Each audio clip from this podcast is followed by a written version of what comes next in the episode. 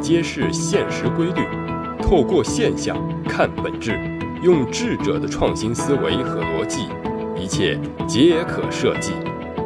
强者思维，作者李梦瑶，演播陈二步。强者思维不从众。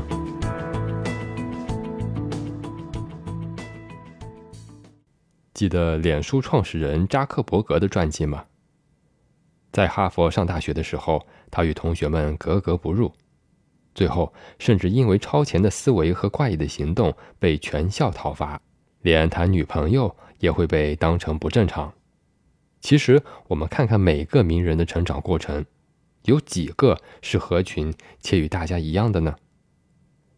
文学艺术家如贝多芬、梵高、莫扎特、海明威；商业上成功的人士。如比尔·盖茨、巴菲特、乔布斯等，我们可以看到，但凡是在某个领域有出色拔尖成绩、出色表现、惊人成就以及站在成功巅峰的人，大多是孤单且不被理解的人。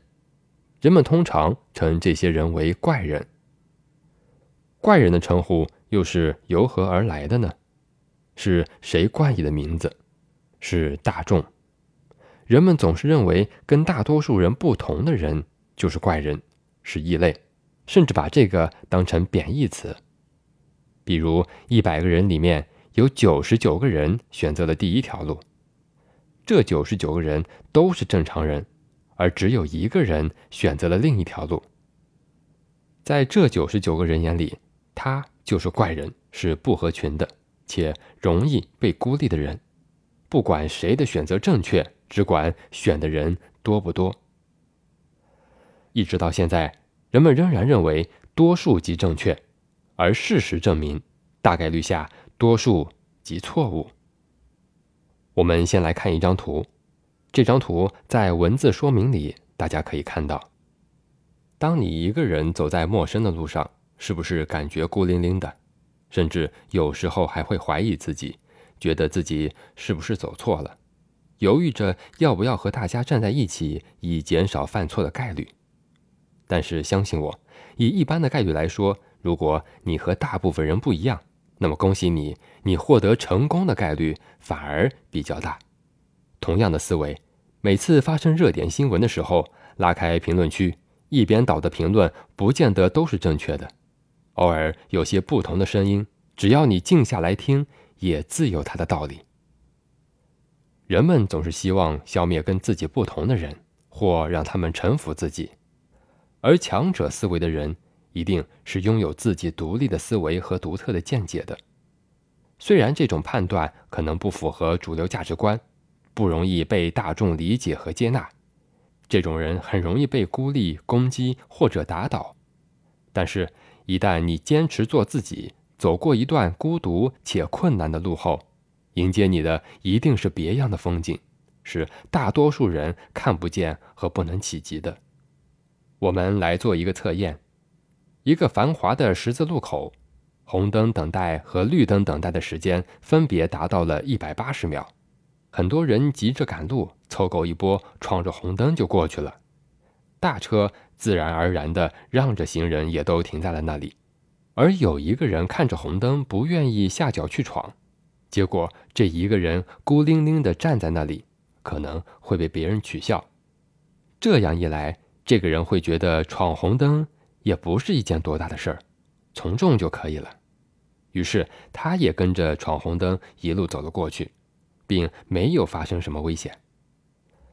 在以后的日子里，这对他来说很可能也形成了习惯。